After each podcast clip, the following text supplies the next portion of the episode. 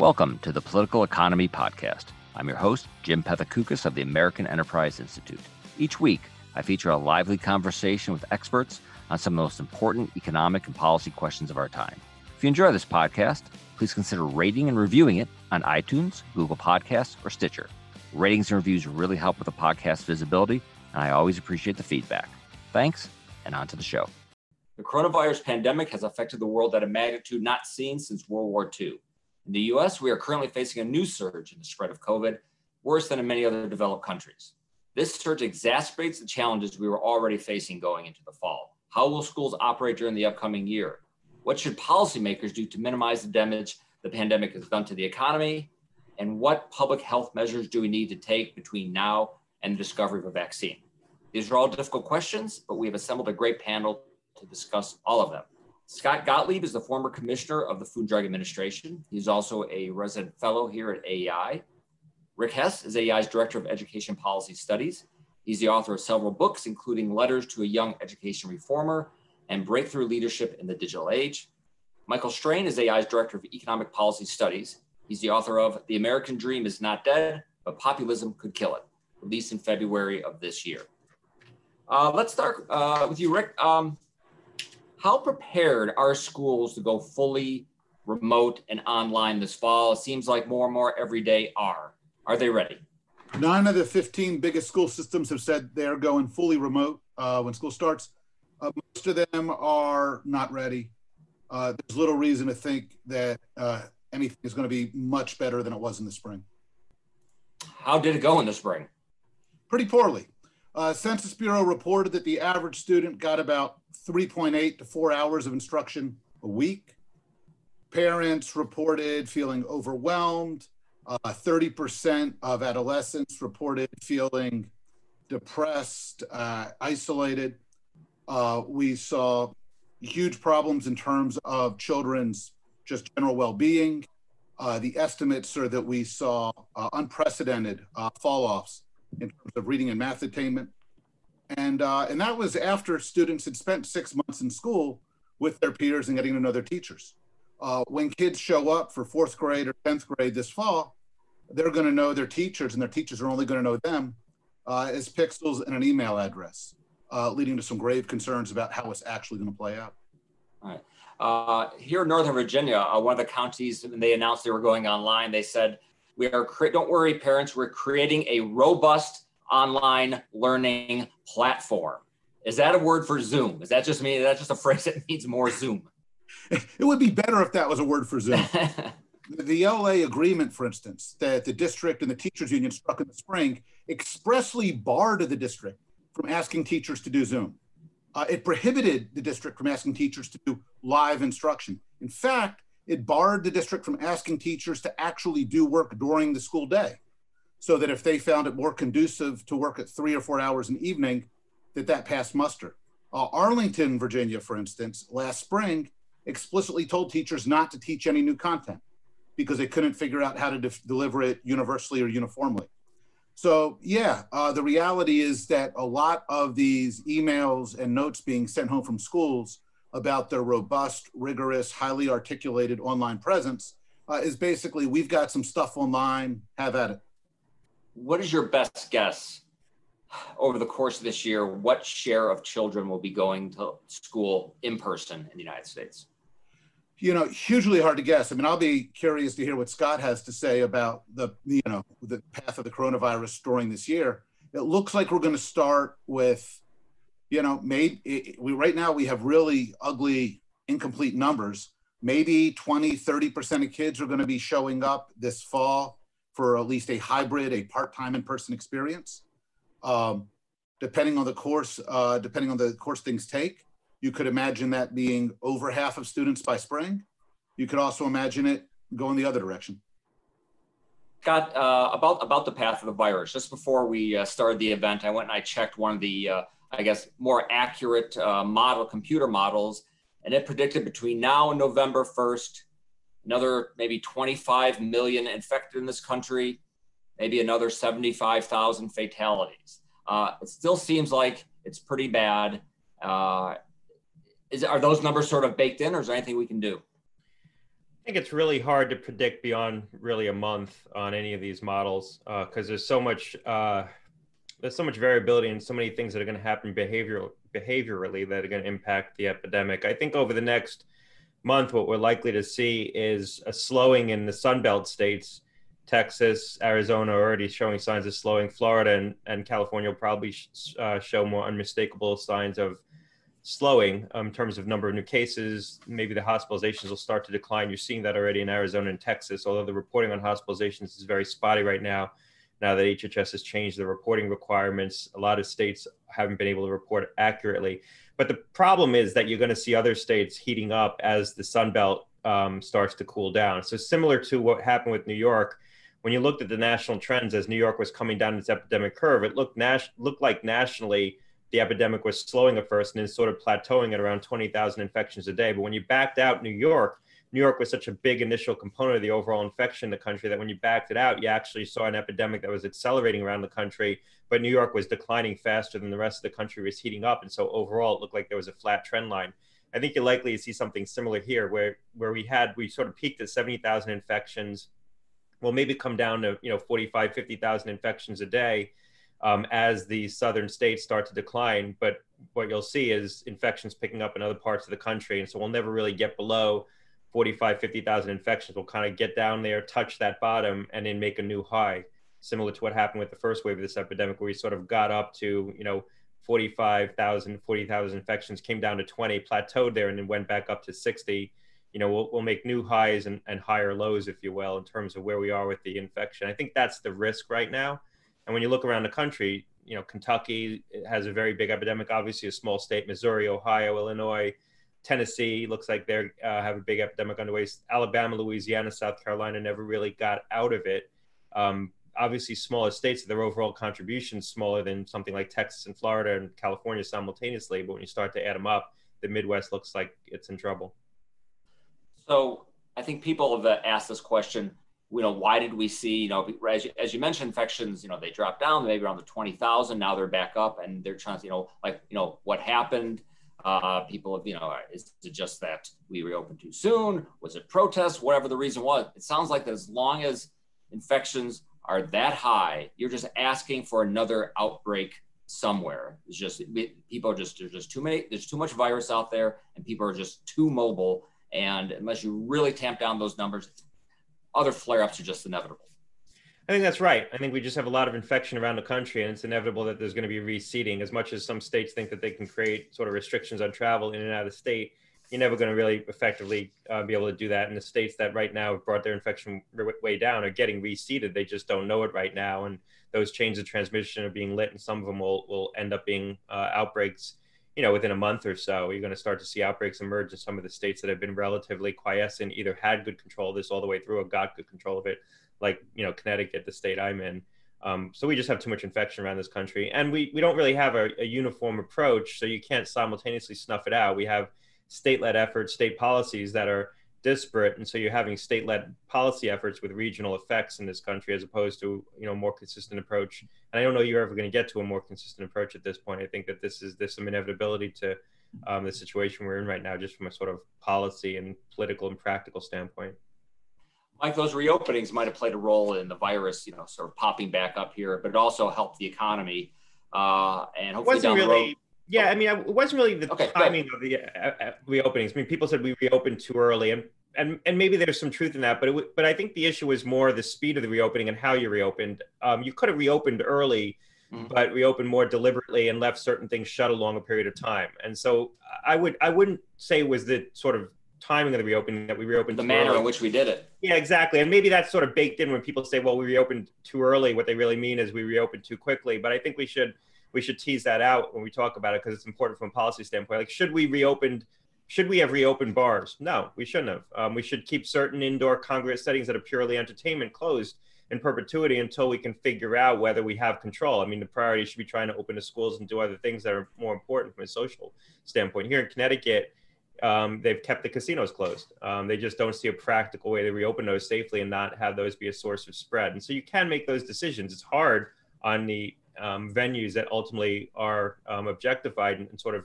um, carved out from the general reopening, but you do have to make those decisions. And the things that are the highest risk are indoor congregate settings in confined spaces where you have a lot of mixing.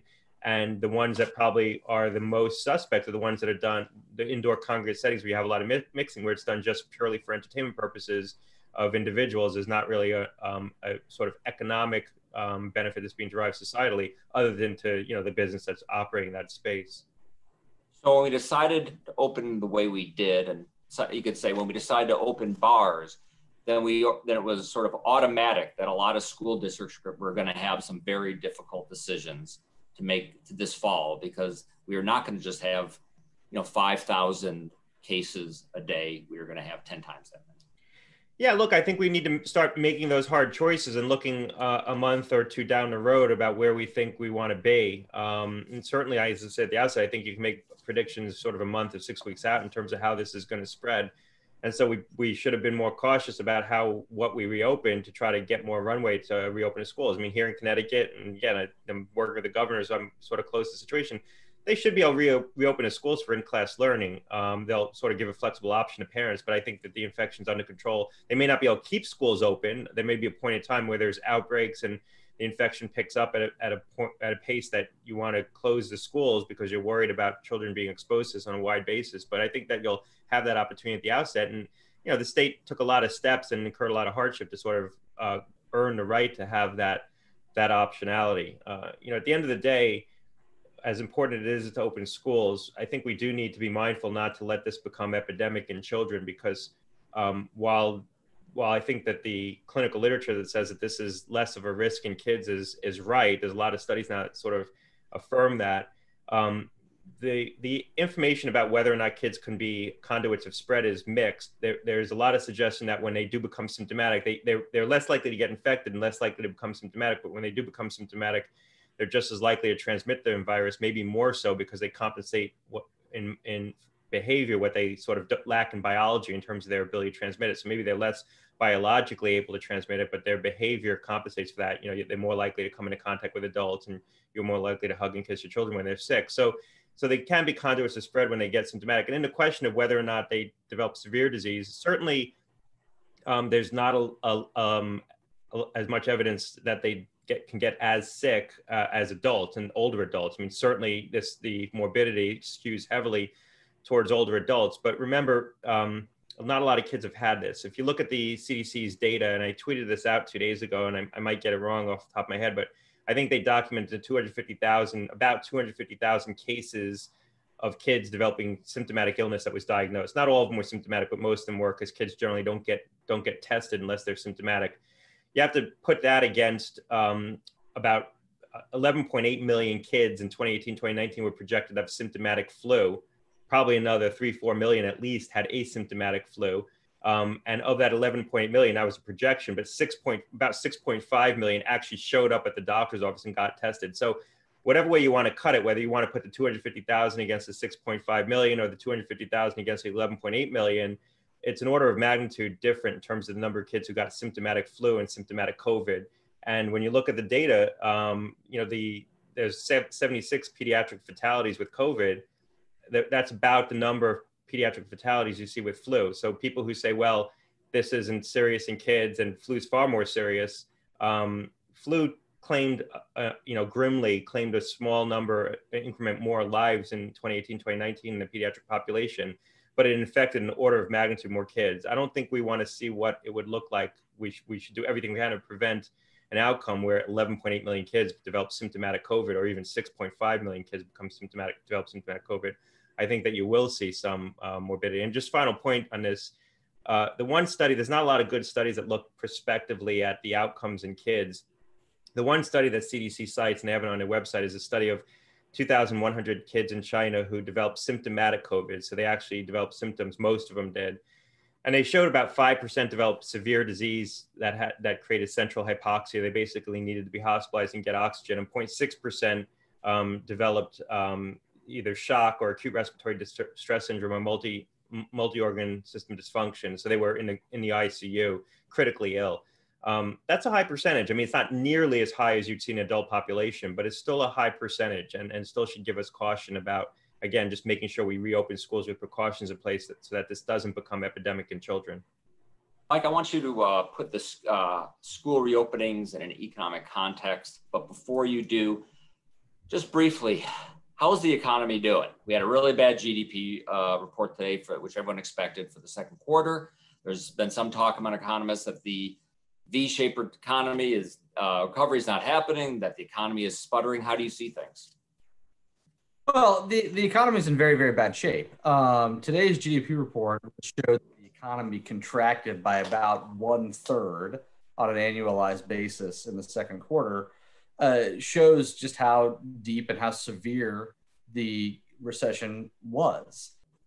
That that represents the worst quarter of economic performance since the U.S. began keeping records uh, in the 1940s. It's it's uh, surely the worst uh, economic performance we've seen since, uh, since the Great Depression, uh, and uh, it's it's devastating. There's there, there we, we've seen nothing like it in our lifetimes. You know the the month that got the most weight in the second quarter GDP statistic is April uh, and April was was a, a, terrible, terrible month. The economy in June was already considerably outperforming the second quarter average. So the economy is much better than it was at its at its low point. Uh, you know, the the the recession probably lasted two months. Uh, the recession is is is is probably over, um, but so much damage uh, was uh, uh, uh, inflicted in the months of March and April that even though we climbed quite a bit quite quickly in the months of May and June, we're still in a very deep hole. and so, you know, we're going to enter into a period this summer. We're going to continue to see rapid improvement, uh, but it's going to take months and months and months and months and months of sustained rapid improvement until we're finally back to where we were uh, uh, in February. Is there much risk of slipping back into a recession? Certainly, some economists, including the folks at Moody's, have talked about that. I mean, there's there's there's some risk of, of, of slipping back into a recession. You know, I think there's real risk of stepping of, of, of having a you know two or three step forward, one step back type economy uh, uh, you know that that doesn't get you a recession, but it does slow the rate of progress. I mean, I think you know my uh, my view at this point is that we're going to have really rapid growth in the third quarter of the year, uh, July, August, and September. Um, that we're going to have uh, uh, solid growth in the fourth quarter of the year, and then we're going to end calendar year 2020 in a much better place than we were in in the second quarter. Um, but but but given how bad the second quarter was, even if the second half of the year goes really really well, it's inconceivable to me that the economy at the end of 2020 won't be in much worse shape than the economy was at the end of 2019. Uh, how much of that you know, relatively upbeat forecast for the second half of the year is dependent on what happens in Congress with this uh, phase four support and stimulus package? Um, you know, I it it it sounds like a relatively upbeat forecast, um, but really, what what drives that forecast is just how bad the economy was in March and April. You know, all of these all of these quarterly growth rates are, are relative, and so and so progress in the third quarter is measured relative to the second quarter, and it doesn't take much for the economy to improve relative to the second quarter, given how bad the second quarter was. So, uh, while I do think we will see significant improvement in the second half of 2020 over the next, you know, six months or so, uh, you know that that that shouldn't be confused for a statement that we won't we won't still be in terrible shape. I mean, we're going to be in bad bad shape uh, for quite some time. You know, if you if you if you look at where we were in June uh, and assume we have no economic improvement in July, August, and September relative to uh, where we were in June, we're still going to see significant growth in the third quarter relative to the second quarter. So, as long as we don't actually slide backward in a sustained way where we were in June, uh, we're going to have a good uh, a good summer and we're going to go into the fall uh, in good shape. Um, you know, if Congress does even the bare minimum, which I expect they will, that will still be true. Having said that, we really need another uh, significant uh, uh, piece of economic recovery legislation uh, in order to have the kind of recovery that we should be having from uh, from where we were in the spring with the lockdowns. Uh, what is the trade-off of having kids not go to school in person? What is the economic trade-off, both as far as the life the lifetime impact on those kids, as well as the impact on their their parents as workers? Well, I think it's really significant, and I and, and, and I think I think as a as a society we haven't uh, really given this enough weight. I mean, I've been I've been surprised and disappointed uh, at the extent to which the conversation around schools really schools as if they're just daycare centers or or as if they're some sort of a weird credentialing uh, institution that doesn't actually do anything in terms of in terms of kids intellectual uh, skill or uh, uh social and emotional development um, you know if if the schools don't open in september it's hard to understand why they would open in, in in january and so if we're talking about a year of uh, uh, virtual learning, which is really, I think the school districts that are deciding not to open in September are effectively deciding uh, to be closed until um, uh, to be closed for the entire academic year. You know, that's that's a significant uh, loss for those students. You know, kind of conventional economic uh, estimates suggest that an additional year of schooling increases your wages as an adult by nine percent per year um, when you factor in that there was virtual learning taking place in the spring, you know, you're, you're talking about lowering the wages of these kids once these kids reach adulthood by double digits, by 10%, 12%, something like that. Uh, again, according to conventional economic estimates, that's going to hit lower income kids the hardest. Lower income kids are going to see uh, uh, earning wage and income losses that are greater than that than that average estimate. Um, and that's really significant. Uh, uh, that's that's that's a significant significant cost to those kids. It's also a, a, a major uh, a, cost to the longer term performance of the economy as a whole. And that's to say nothing of what the impact is of, of having schools closed on the economy today by by making it so hard for parents to go to work. Uh, we really, I think, should be uh, uh, uh, closing schools as a as a last resort. If we if we look back on this episode and we see that we let bars and tattoo parlors stay open, but we didn't let kids go to school, then as a society, we will have failed to deal with this crisis in a very fundamental and profound way. Right now, the Washington D.C. public schools, as of as of this morning, I believe, are planning to go to school uh, to, to, to, do only virtual learning. At the same time, you can still uh, eat indoors at a restaurant. And this just uh, represents a, a, a, complete misordering of what society's priorities should be. Yeah, I want Rick to jump in and then Scott. Yeah, I mean, I think first off, that is elegantly said. My part of what's going on here is that the most uh, vocal and influential interests in education uh, have been saying, hey, let's put our thumb on the scale of not opening. So the teacher unions, for instance, have said, look, we, we want schools to reopen as long as they're safe, but that's going to cost hundreds of billions. It's going to require extraordinary efforts.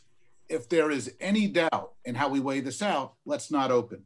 Uh, you've heard the same thing from superintendents associations parents themselves are justifiably nervous. So I think one of the things that's happened in the calculation around schools, which has not happened eh, with commercial enterprises, is we have had a lot of active vocal interests raising all of the legitimate concerns. And there's really not been any visible or organized or forceful push to say, well, wait a minute, we need to think about what it means for kids to not be in school. So that's that's part of that. And that's part of when we think about what's going to change in the decision process in December or in March, it's uh, it's not clear how that is going to evolve. Look, the, the thing to keep in mind about virtual schooling is in theory, it makes a heck of a lot of sense, especially as students get older, the opportunity for them uh, to connect with expertise and with mentors who aren't just the adult in their high school, the ability to access, re- all of this stuff makes a lot of sense in theory. Problem is, it turns out to be really hard to design virtual education well under any circumstances. Most of what districts were offering in the spring and will be rolling out in the fall is duct tape stuck together, whatever they can get their hands on, with faculty who don't know what they're doing, operating under collective bargaining agreements that are highly restrictive in the things you need to do to make this work. And turns out that a while virtual learning environments work really well for some learners, for lots of students, especially young students, it's the human dimension of schooling that makes it all work. Uh, they go to school and they kind of sit in class because they like to see their friends, because they like their teacher, because of all of the other tissue that's wound up, that, that, that's wrapped into schools. So, a real simple example of this is about a decade ago, there was an explosion in higher education of these things called MOOCs. They were offered by faculty at places like Stanford and MIT. They were free online courses where you got to watch the video and take it. This is adult learners who are choosing voluntarily to take these courses. Tens of thousands of people signed up for some of the courses taught by the leading authority in the entire world. Generally speaking, when Harvard did an evaluation of its MOOCs, about 5% of students actually completed the courses. So even for motivated, interested adult learners, the rate at which people are actually able to lock in and benefit from virtual learning is quite limited and hugely dependent on design. Now we are asking schools in a helter-skelter fashion to do this for tens of millions of kids with teachers who aren't actually trained in it and may not be comfortable. Um, I think when we think about the educational implications, for all of the happy uh, happy talk that folks are going to get from their local superintendents and their local teachers. I think they should be very concerned about how this plays out in practice. When you're talking about groups pushing for online schooling, keep the schools at least partially closed, where is that potential counterweight, which we have not heard from, going to come from? Is it is it a just a organic parents uprising? Is it just politicians taking the lead? Who where, where, where, where does that energy emerge from? It's, it's a great question. I mean, you know, President Trump obviously saw his posters, presumably saw an opening here in July when he suddenly started demanding that we send kids back to school. But in classic Trump fashion, he did this in a reckless, uh, unhinged way and was openly dismissive of the health concerns, uh, in a way presenting the folks nervous about going back to school with the perfect foil. Um, you've seen relatively few pols stand up. Uh, Governor Polis in Colorado, I think, handled this real nicely, talking very deliberately in a disciplined fashion about look, um, we can't be scared out of doing what we need to do for kids, but we have to be cognizant of all the risks. We've seen very little of that kind of political leadership. Parents themselves are deeply split. Depending how you ask the question, it's really 50 50 between parents who want to send their kids back to school and parents who absolutely don't want to send their kids back to school. Um, so you haven't seen a lot of energy there. Uh, the advocacy and reform community is right now very caught up in questions of social justice, uh, which turn out to play out very weirdly on this. On the one hand, as Mike mentioned, the kids who are suffering most from this are the kids who are in homes where they don't have highly educated parents, where you don't have a lot of resources uh, to pay for supplemental materials, uh, that are in small homes without good learning space. These are exactly the kids on the wrong side of the opportunity gaps. But these are also parents who, in many cases, most nervous about sending the kids to school. So the reformers and the advocates are on the sidelines. Um, and then you've got a mass culture. You have these pods um, emerging, especially in affluent, wealthy communities, where parents are getting together and figuring out how to pay money to hire tutors to get their kids together but instead of this being greeted as American ingenuity and parents e- being eager to stand up and find a way for their kids, what you're generally seeing in the New York Times and the NPRs is these parents lambasted as selfish examples of everything that's wrong with privileged culture. So it's right now really hard to see where that leading edge on making sure we're being fully cognizant of what kids need is going to come from. Scott? Well, I mean, Rick made a lot of good points. I, I think that the issue of who's pushing back on um, trying to um, get schools open, I think you're seeing, first of all, I think you're seeing a lot of parents want schools to reopen in some fashion. I think parents are appropriately nervous about the risk of outbreaks and epidemics in the school. And I think they should be nervous about that. But I think you are seeing some organized effort among the political class, certain elements of the political class, and that was touched on, to try to get schools reopened um, for a variety of reasons. I think it was done, I think that push was not done in a thoughtful fashion. And I think it, it, it sort of stoked the kinds of anxieties um, that people, I think, legitimately should have, which is how are we going to prevent uh, outbreaks and epidemics in school? Because the reality is, when we reopen schools, uh, when we push to reopen schools, we should do it with um, the goal first and foremost to prevent outbreaks in the schools and prevent kids from getting infected.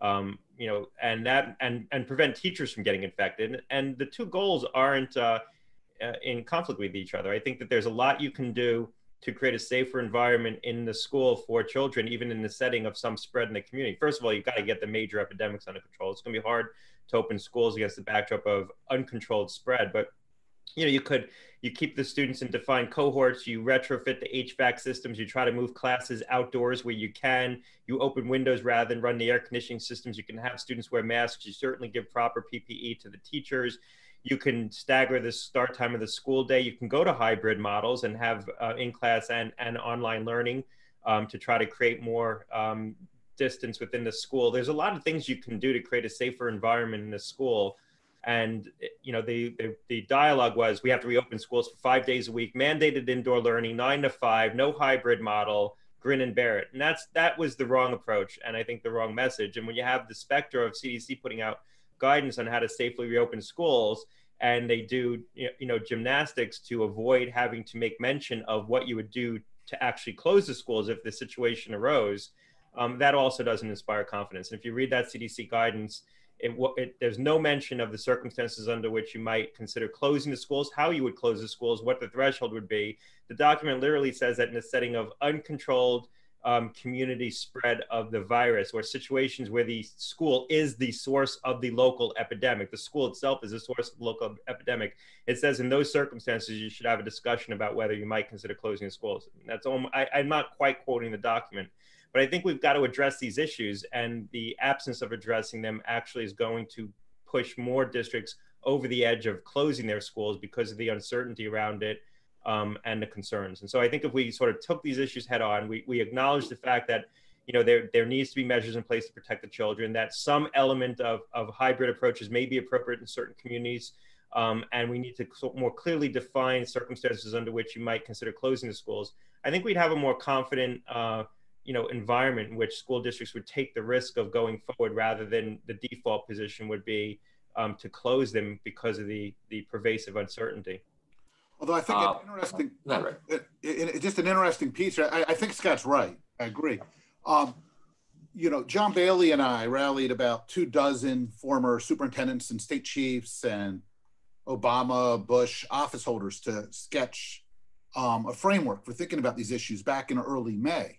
And one of the things that was frustrating through May and June is rather than seeing a really disciplined effort in the education space to start figuring out how to do the things Scott was talking about, um, it, it, frequently felt like we were playing a, a version of the Washington Monument strategy.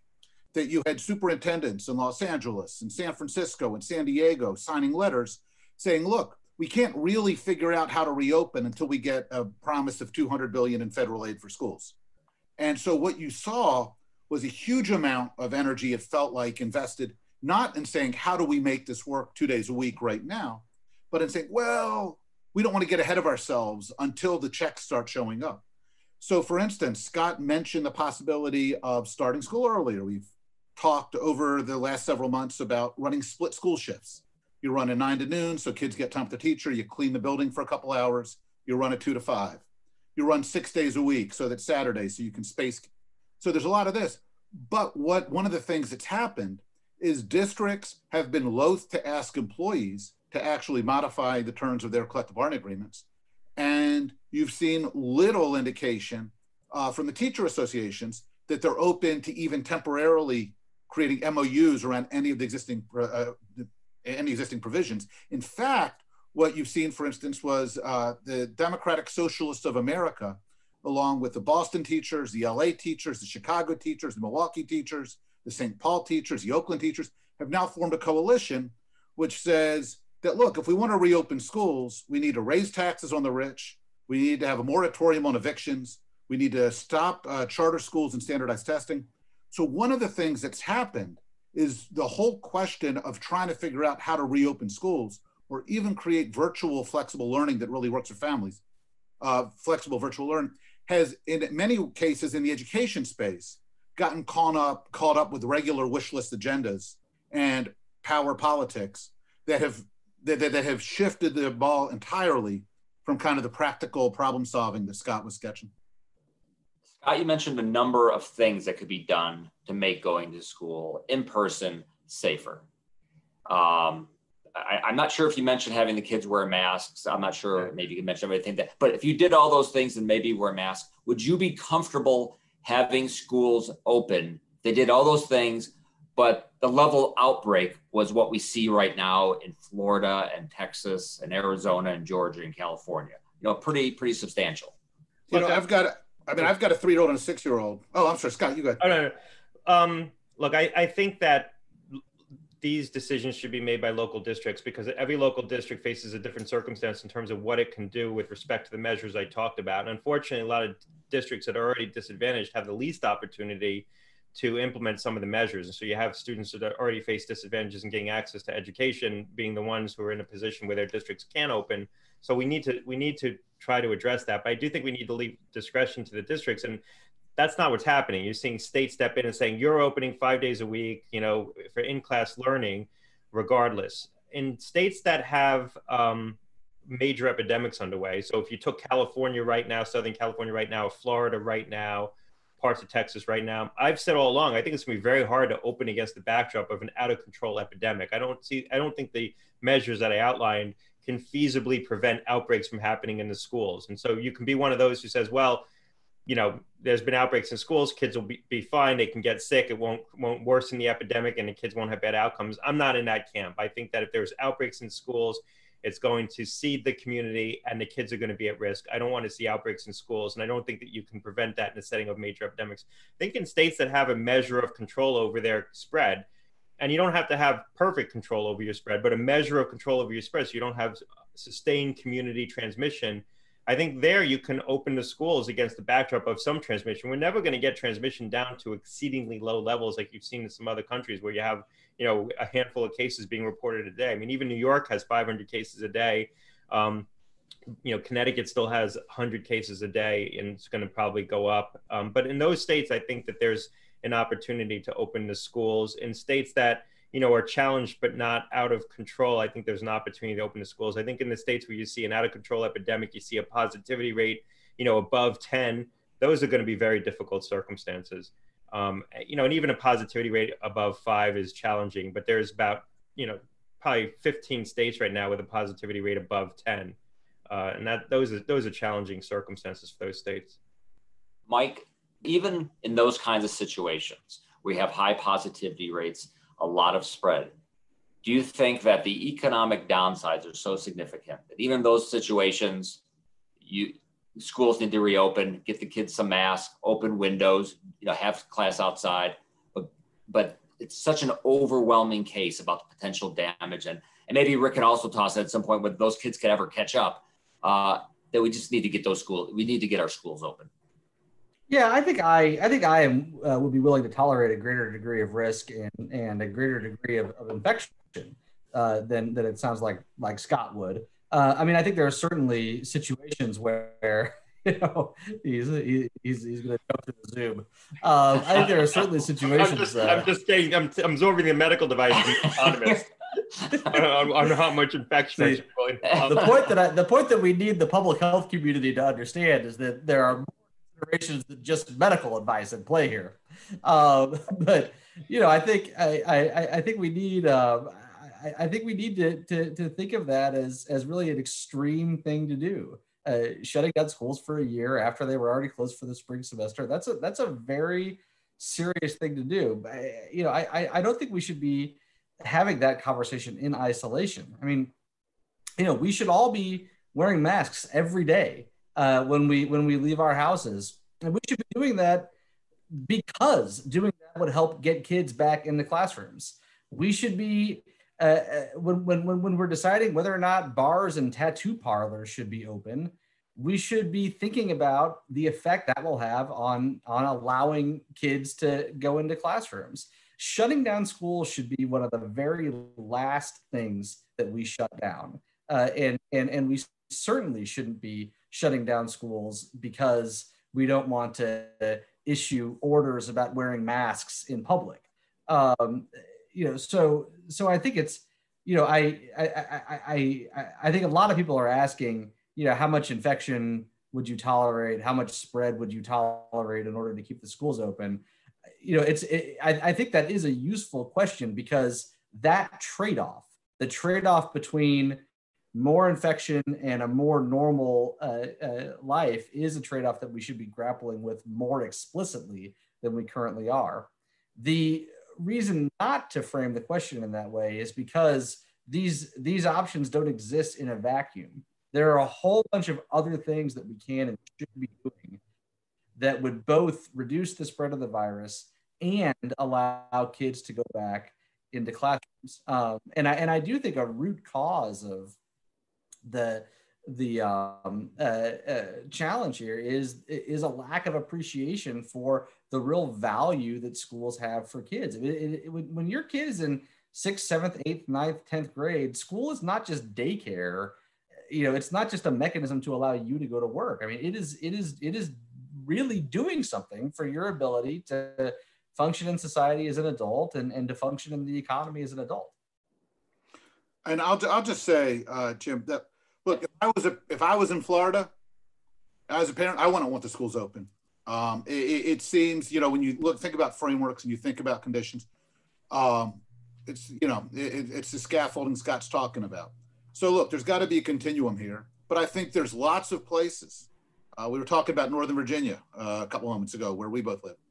Uh, it seems to me that the public health and the public health situation in Northern Virginia is such that it should be entirely feasible to open schools in a hybrid fashion.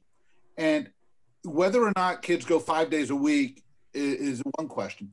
I think it's vital to understand, though, how hugely important it is for kids to get into school buildings on a semi-regular basis, whether that's two days a week and that makes it feasible to socially distance and to have time to deep clean, whether that's half days. Look, the thing we've got to remember is that for huge numbers of children, especially, you know, millions of kids who are on the wrong side of the opportunity gaps, this is the, this is where they have stable adults in their lives. This is where they have uh, friendship networks. It's the human piece that actually connects them to what they're learning. They actually need to know who their teacher is, is something other than an occasional, um, you know, square on a Zoom screen. To ask kids to show up for school and spend the fall semester or an entire year as eight year olds or 14 year olds learning from somebody whom they have never actually interacted with in person is, I think, to be profoundly unrealistic about how kids learn and how teachers do their job. Uh, and uh, Rick, on the question, can can kids catch up if they if they, if they miss a considerable amount of time? Um, we have this phenomenon called uh, summer learning mill. Uh, one of the big reasons uh, we spoke about this a lot in the early No Child Left Behind years. One of the reasons that you see these huge gaps by race or by uh, income is that kids tend to progress during the academic year. There's less spread than you would imagine. But what happens typically during the summer is kids from middle class and affluent families uh, hold uh, or increase uh, their performance because they get to go to enrichment opportunities and they have resources. And kids from low income uh, families are stuck in smaller homes without enrichment opportunities and they go down. So basically, what you've done is you've now created that phenomenon for six months, potentially for 15 months. Uh, what we are talking about is a massive lift to try to get the kids who are losing out here back where they need to be. Can it be done? Hypothetically, sure, with enough intensive tutoring, enough supports. Um, are we able, uh, are we willing to fund that? Are we able to figure out how to deliver it? It's an open question. Scott, why, why are we sitting here uh, with 65, 70,000 still cases a day? We're a rich country. We have an advanced medical system. We have great biotech companies. States are relatively well run. Why are we still sitting here with 60,000 plus cases a day while, while Western Europe are opening schools? They have what, 5,000 cases a day? What explains that gap to, to the best of your knowledge? Yeah, I think that the um, the decentralized nature of our country, uh, in terms of how decisions get made at a state level and a local level rather than at a federal level, I think the individualism of this nation, um, our um, aversion to regulation, uh, you know, while those all those elements are normally the uh, ingredients of the dynamism of this this nation. Uh, I think it's worked against us in this setting. Uh, I think that you know we weren't able to implement a coordinated strategy. We weren't able to get uniform adherence to it. Um, our individualism caused splits over things like wearing of masks, where there should have been, I think, more collective acceptance and collective action. So all the things that make this nation great, I think, and make us dynamic, also make it hard to respond to a public health crisis in a intensive, coordinated fashion. Scott, do you, th- do you think we should have mask mandates everywhere, and and people who violate them should be fined? There was a there was an op-ed in the Washington Post today calling for that exact thing. There are mask mandates, but there's really very little downside other than public scorn for not wearing a mask. Should people be fined or even jailed? Well, I, I think it's reasonable to i think we should be implementing a mask mandate. I think there needs to be enforcement. You can give people a warning and then give them a fine. Look we require people to wear seatbelts and we give them tickets and if they don't have a seatbelt on we enforce that. And that's largely to protect them and lower insurance premiums. It's you you wearing a seatbelt isn't necessarily protecting other people from you. This is a situation where you're not only protecting yourself you're providing a protection to a society as a whole. I don't know why we can in, uh, mandate and enforce seatbelt requirements and people comply with it um, largely, uh, but they, there's this sort of political aversion to the masks, other than for the fact that the masks got sort of pitched in a political context from the outset, unfortunately, and got equated with people's exercise of their liberty. And it's uncomfortable to wear masks. So I understand people not wanting to be told they have to wear a mask when it's 95 degrees in Phoenix but you know your, the masks should be uh, enforced in the settings in which the masks provide protection indoor congregate settings you know if you're walking on the street um, and you're, you're distance from everyone that's not a setting where you necessarily need to enforce a mask mandate. Inside yeah absolutely. I, will just say jimmy i'm talking to a lot of ceos and i think you're going to see more of a, a mask mandate in the country driven by the private sector um, as more and more businesses require masks inside their establishments, it effectively requires people to have a mask when they go out of their home and put it on largely in the highest risk settings, which is when you're in an indoor congregate space. Uh, I'm going to try to ask some more, some shorter questions. See if you can keep your answers shorter. Many of these will be from uh, uh, Twitter or uh, you know other emails. I have a us, lot to say, Jim yeah, that's what that's why I made that specific reference to keeping it keeping it short. Mike, what absolutely needs to be in this next congressional um, phase four economic support bill? Well, they uh, there's a lot. Um, and, what has to be there for sure? Well, there's some key provisions of the CARES Act that were passed in that was passed in March are expiring. So address expiring provisions, including insurance benefits. We, we need to uh, uh, uh schools that are planning on reopening that need money to retrofit classrooms and you know re, uh, uh, uh get better HVAC systems and those sorts of things. We need to provide them with that money. But general support to state and local governments are going to be critically important. Uh, the next phase of a small support program is going to be important. I mean, the good news is that Congress is talking about all the things that need to be in there. Uh, you know, whether or not Congress is going to execute is, is the question. Rick, are these uh, colleges with big, giant endowments going to get away with uh, having kids, uh, college kids, go to school online, still charging them full tuition? Looks that way. Unbelievable. You know, mostly what they're selling is access to the post graduation job market and prestige. And, uh, you know, I mean, the idea that you're paying 40, 50, 60,000 dollars to sit in your parents' basement and watch YouTube videos is mind blowing, but it seems to be happening. Uh, Scott, are we being too optimistic about vaccines? It seems like they we hear the best case scenario and we assume that that should be the our baseline expectation. Or are, are or you know might we start getting might we get a vaccine you know early 2021 which seems to be the optimistic scenario? Yeah so i'm on the board of pfizer. I'll just mention that which obviously has one of the vaccines that's in advanced development right now in phase three clinical trials um, I think a, a, reasonable base case is that we could have a vaccine in early 2021. Um, that's that's an optimistic scenario, but it's not an unreasonable scenario if things go right. If the clinical trials demonstrate that the vaccines are safe and effective, if manufacturing is scaled um, and is currently being scaled, these companies are manufacturing at risk right now. But if they're able to successfully manufacture these products you could have a situation where you have a vaccine in early 2021 that's licensed by the FDA for general use or use in, in, in large select populations, maybe an older population. I think having a vaccine available before that is, um, I wouldn't say unlikely, but if it's going to be available before that, it would be available under an emergency use authorization for a very select population. So you could see a scenario where the pivotal trials read out sometime in October or November um, because the trials might go quick because we have so much infection around this country. They'll enroll quickly, they'll read out quickly because you'll have a lot of events in the trials.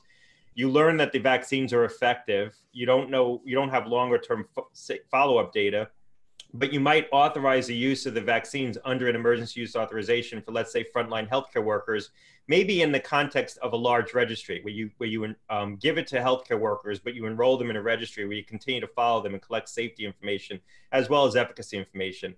Um, that might be a path that we have. Oftentimes, when you have a vaccine trial, right now these vaccine trials are 30,000 patients each. A lot of vaccine trials are 70, sometimes 80,000 patients or more, but only a portion of it is a randomized, prospectively randomized trial. The other, the other arm of the trial will be just a large prospective enrollment registry where you're just trying to gather more data. You're trying to expose more pe- people to the product to get more information about long-term safety. So you could see those like large-scale registries roll out after the pivotal trials are unveiled in October, November as a way to both provide access as well as continue to collect information in advance of licensing it for general use. But getting back to your original question, just the bottom line is, I'm, i know you wanted quick answers. I'm sorry, Jimmy, I, I forgot that part. Um, I think that an optimistic scenario is you would have a vaccine licensed for general use or authorized for more widespread use in early 2021. That's a that's an optimistic sort of base. And then, and then, and then how long to get everybody uh, vaccinated?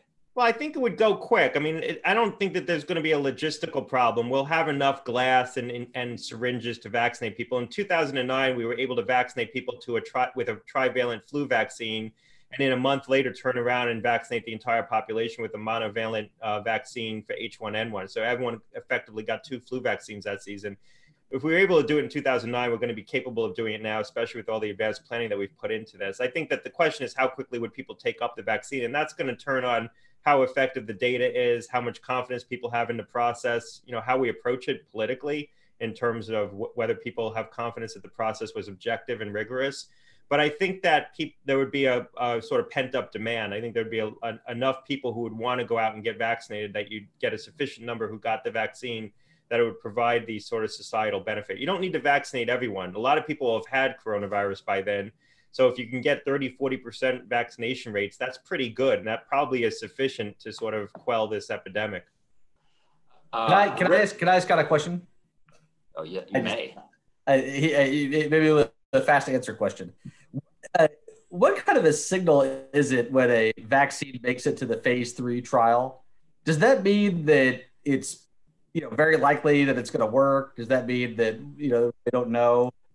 Like all, all these all these vaccines that are that are at the phase three should i should i be thinking okay they're work?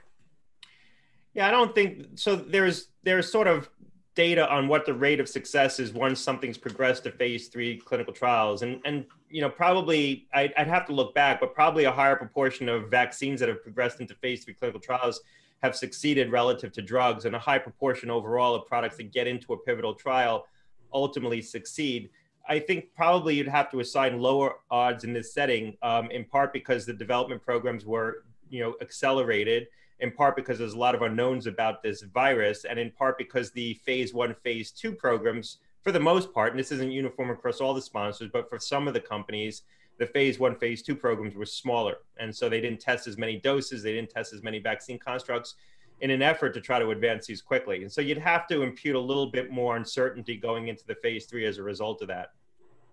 Jim, that's a question you should have answered. So I, so you should have asked. So I asked it for you. Hmm. Well, I'm going to ask Rick a question. Rick, uh, this is a question from Twitter. Uh, what about private or parochial schools that want to stay open, but they're in districts or counties where they're just doing distance learning? Will they be allowed to open their schools and have kids, you know, come in person? Uh, it depends on the state. Um, it's going to be an executive power kind of statutory kind of question. Um, you know, right? It, it's because there, there's two dimensions here. It's what the school feels comfortable doing and what families want, and there's also kind of the larger public health uh, ramifications. One of the policy pieces of all of this is folks sometimes there's about 35,000 private schools in the U.S. and folks sometimes have this picture in their mind of like the uh, the famous ones, the St. Albans or the Exeters, these places that have hundreds of millions of dollars in endowments and they charge a ton of money. These are a, a, a, a tiny fingernail fragment of the 35,000. The vast majority of private schools charge less per year than the local public schools spend. Uh, public schools across the US spend about $14,000 a year. Um, most public schools, uh, most private schools generally charge tuition that's less than half of that. So these are schools that don't have endowments, that are running on pretty thin margins. If these schools don't open this fall, um, there's a huge chance that hundreds or thousands of them will be around to reopen in fall 2021. And that would be a devastating blow to these communities, to these families. So I think part of the conversation about federal education aid, as we think about the bill that Congress is debating, is it's it's it's really gotten framed as privates versus publics. The point is that a, a, a, small fraction of the money that we're talking about putting into public education, maybe five billion a year, eight billion a year, could be a life could be a lifesaver for hundreds or thousands of these incredibly valuable community institutions that don't have uh, don't have the wherewithal to figure out how to use PPP. That can't that, that that won't be sufficient to see them through but that we've really got to be thinking about what are the long-term implications for education in these communities. Uh, just one or two more questions. Uh, Scott, do face shields work? What do we know? Are they effective? Yeah, I, I wouldn't wear a face shield in, um, in place of a mask. I, the mask is definitely the most effective tool. Most of the transmission is through respiratory droplets, but you can get transmission by having respiratory droplets land on your conjunctiva, and, and that's been sort of demonstrated um, in other studies. And so, you know, wearing um, sunglasses and a mask is a pretty good, um, you know, sort of protection. And so that that's typically when I was on a plane, that's what I was doing, wearing a mask, but also wearing sunglasses. Um, what about a full body plastic bubble?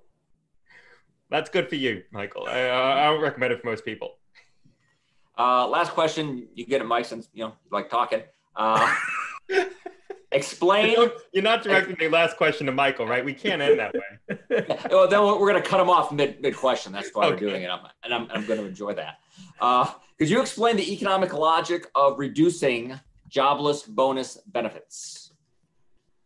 The six hundred uh, well, the, six hundred dollars. Yeah, I sure. So yeah. the uh, the the the the increased generosity of unemployment insurance benefits has two main effects uh, on the economy. One is to support the economy by increasing consumer spending, by increasing the amount of income households have. And the other effect is uh, by uh, uh weakening the economy by uh, keeping people out of paid employment and on the unemployment insurance rolls. And so the question at any given time is which of those two effects is stronger?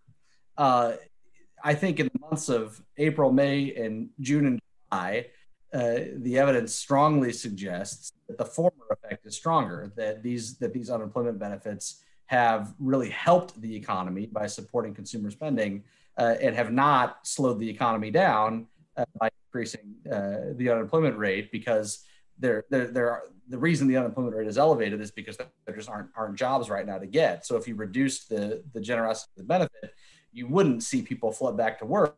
There are no jobs for them to flood back into uh, we would see a, a drop in consumer spending. Of course, the policy question facing Congress is not whether we should have had these benefits over the last few months. It's whether we should continue to have them through the end of the year. And uh, I think that if we were to continue to have them through the end of the year, that second effect would end up dominating. We would end up, we would end up seeing benefits that generous uh, slow the pace of the recovery uh, because they would keep people out of out of paid employment, uh, uh, even as they still serve to support consumer spending. And so the question is, you know, is there a way to support consumer spending in the way that these benefits have been doing, while also not having these uh, uh, incentives not to go to work? And the answer is yes. the debate around these benefits has has kind of a false choice character. You know, we should be we should be trying to figure out how we can reduce disincentives to employment while also supporting vulnerable households and strengthening the safety net and making sure that, that consumer spending is supported. And it's possible to do those things. Um, uh, so I'm in favor of, of uh, cutting those, uh, cutting the $600 uh, pretty significantly and then putting it on a glide path to zero by the end of the year, provided that we can also find ways to, to help support uh, households and, and, and workers and the economy that don't have those uh, uh, troubling incentives. All right. Thanks a lot, Mike. Uh, that's our webinar. Thanks for watching.